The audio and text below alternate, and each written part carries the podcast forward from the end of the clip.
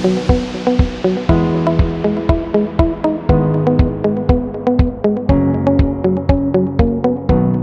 to another episode of Teaching and Learning Champions. I'm Matt Evans, Director of Instructional Technology and Digital Resources in the Teaching and Learning Excellence Division at ACC.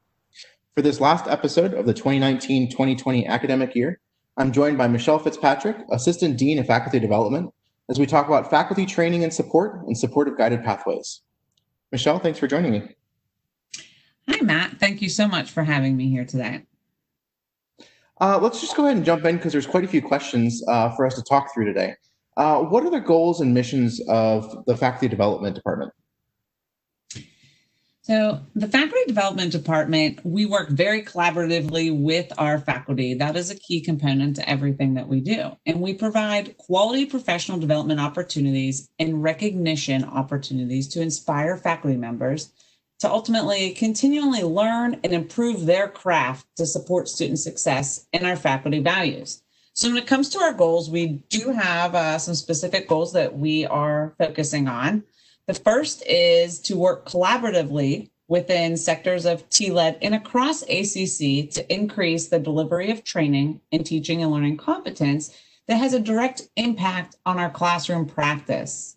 And that's a lot of those high impact uh, practices that you hear of. Secondly, increase equity based professional development opportunities for faculty we have offered a new workshop this past year called Blind Spots that has been very well received. Almost 200 faculty and staff have already gone through it. And we will be working with uh, our new director of uh, our director of Truth, Racial Healing and Transformation Center, Kaylee Williams, and our chief equity, diversity, inclusion officer, Larry Davis to really plan out what other programming we're going to do that is equity focused professional development for our faculty. We are even rolling out this fall a new course that is developed by a faculty member, Lydia De Baca, on becoming an equity minded instructor. It's a five week hybrid course that she's been working on for about two years now. We're excited to launch that this fall and a lot of opportunities, other opportunities as well, of course. And the last goal that we're really focusing on is increasing training delivery on assessment of student learning to strengthen continuous improvement. So you uh, you had mentioned uh, already like the blind spots training uh, and some other things that you guys have coming up. But uh, what types of uh, what other forms of training and support does faculty development make available to our faculty? Sure. So our faculty development area, we are really trying to design programming that is designed to offer faculty training and support during their entire life cycle as an ACC faculty member. So it really starts with onboarding. And we rolled out a new extensive program to all faculty that started this past fall 2019. In addition to that, we also rolled out fall 2019 our first year long cohort program of our Teaching and Learning Academy which is an opportunity for many faculty like myself who have a workforce background or a background where they were not trained to be a faculty member. And now they're learning uh, the ins and outs of the brain, the, how to build a community of learners, and all the pieces of it, what it takes to be a teacher, and then being able to combine those skills with their research, their discipline specific knowledge. So that has been really exciting for us. We just finished our first cohorts this May, and we had a total of 62 graduates. So we will be kicking off our next teaching and learning cohort again this fall. Uh, additionally, other types of support is we offer faculty interest groups, faculty learning communities. Uh, we are doing lots of workshops and I am sure most of the college knows for all faculty and staff, we have two very large events that happen each year. Our Spring Development Day, right before the start of the spring semester, and then our Summer Software Day, which we just had virtually this past week in July of 2020. And there's a lot more that goes along with that too, Matt, but we could sit here all day and talk about that if you really want to. Uh, I uh, I think that gives everybody a pretty good idea. Um, going back to the the summer software day that you just mentioned, because this is the first time it was completely virtual, do you have numbers as to how many faculty um, signed up to attend or actually attended? Uh, sure. So we just had it this past Friday. Still gathering the actual numbers of attendance, though we did have over a thousand and thirty participants signed up to attend Summer Software Day, which is the largest ever. And I can say that during our keynote that we had, there was staff signed in just to listen to our keynote speaker. And it was just it went amazing for our first virtual conference. It was a really great experience by all, and I'm really impressed how it all came together. That's excellent. Um, so fac- faculty development, the idea behind faculty development and the need for providing uh, professional development opportunities for faculty is nothing new. Um, and certainly nothing new at, at ACC. But can you talk a little bit about how faculty development has uh, changed in the last uh, couple of years, uh, predominantly in the last year or so, since ACC's adoption of the guided pathways model?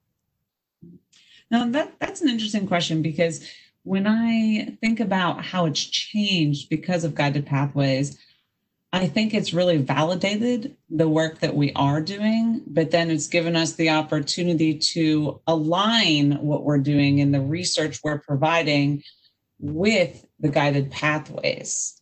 So, for instance, uh, when we are doing our onboarding work for new faculty, as we are teaching things like assessment and high impact practices, or teaching faculty how to uh, read degree maps, these are all part of the pillars on the path for guided pathways. And so now, when we are sharing this content information, we can say, and here's how it aligns to the bigger picture of what's happening here at the college.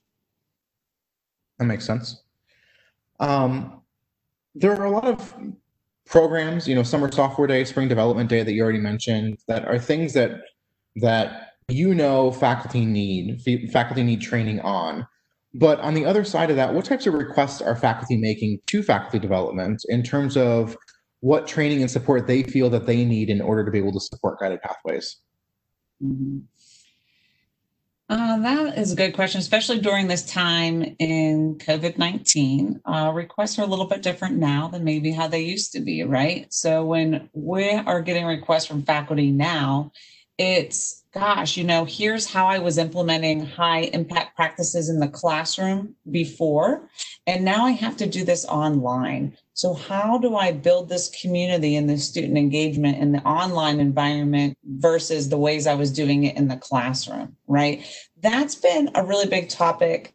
The second uh, significant topic that's come up with faculty is the focus on assessment. So as we talk about having a equitable classroom and being inclusive in our teaching, assessment plays a big part in that too.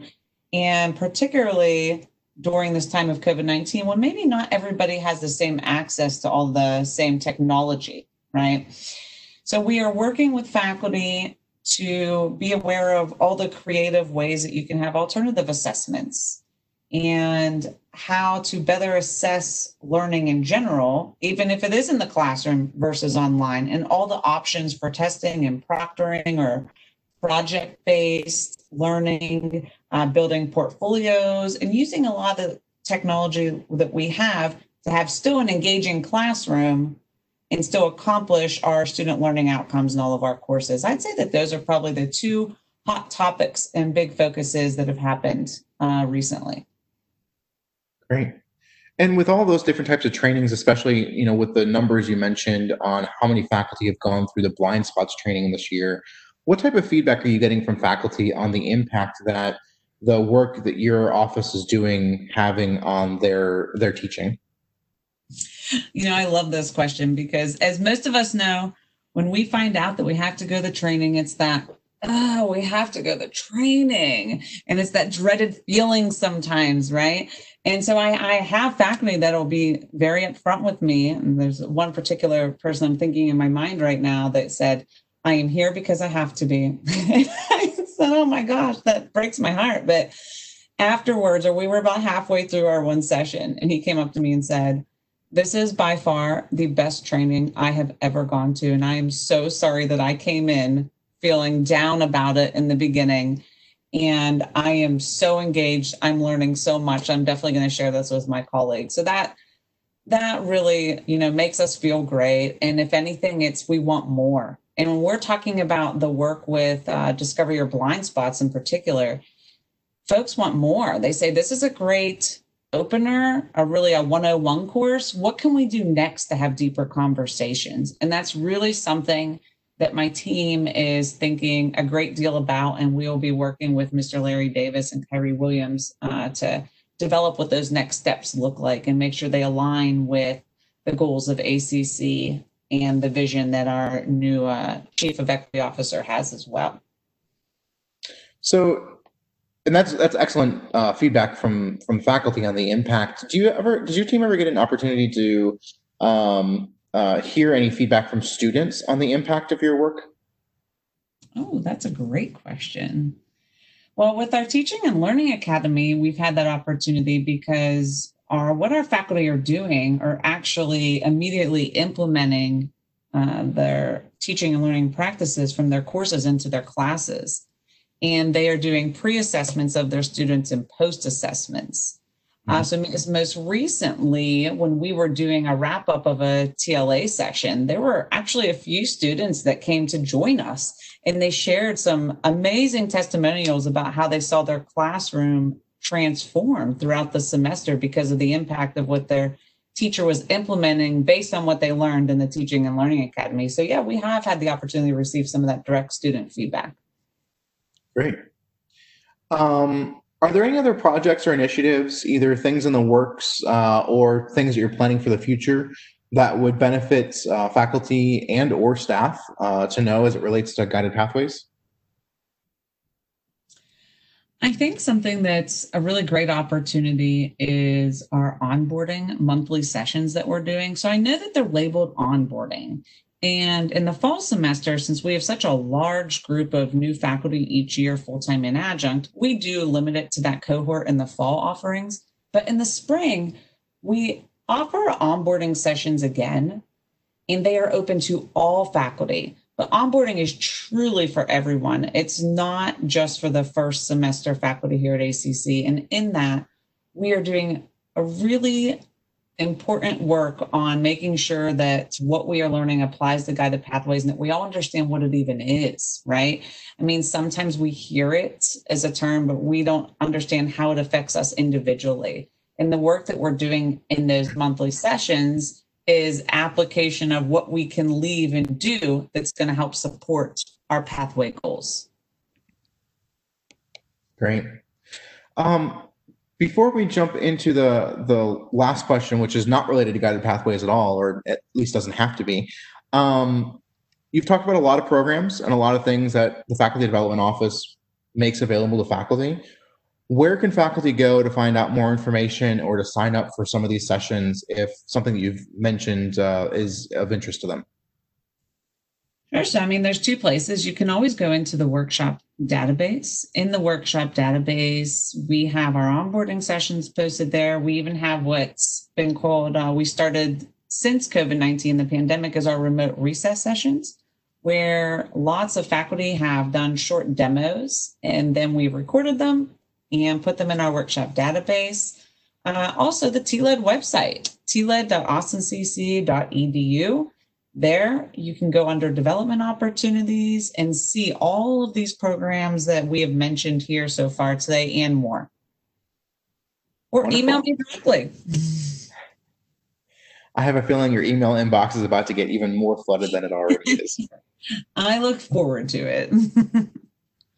well, Michelle, before I let you go, last uh, question, which is a grab bag that I ask all of the guests. Uh, what's giving you Riverbat pride this week?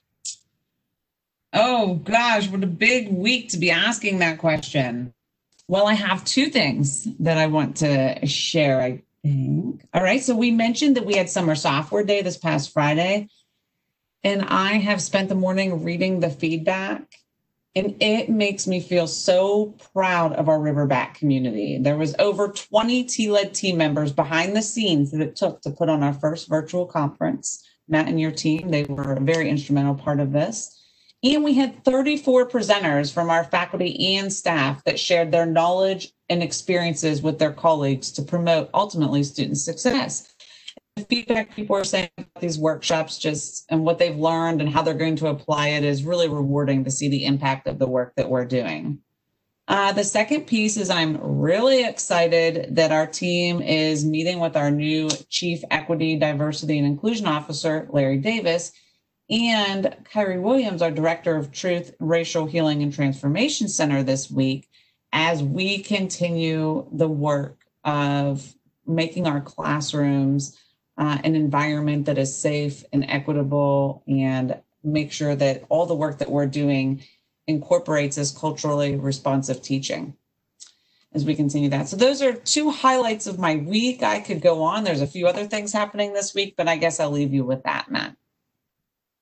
Well, that's great, Michelle. Uh, thank you very much for uh, for joining us today and for giving us uh, a lot of insight and information on what the Faculty Development Office does and and uh, how you support faculty, especially uh, through the implementation of guided pathways.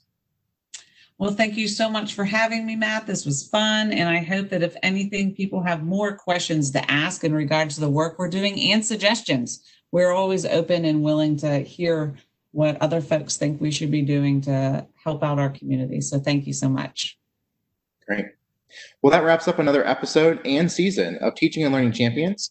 Don't forget that you can view blog posts for each episode on the TLED website. I also encourage you to subscribe to the ACC District podcasts on any of your preferred podcast apps or listen to individual episodes on the TLED website.